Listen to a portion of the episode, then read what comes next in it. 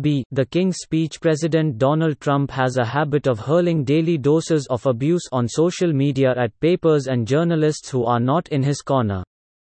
His pressers on the pandemic may be ill informed and ignorant, but they're a regular punching bag for correspondents persisting with pointed questions. Individually calling them out as terrible, fake, and nasty losers, his attack this week was racist when a television reporter of Chinese origin asked if boasting about high levels of testing was worthwhile when more and more Americans were dying every day. For home deliveries of liquor. But only till the lockdown.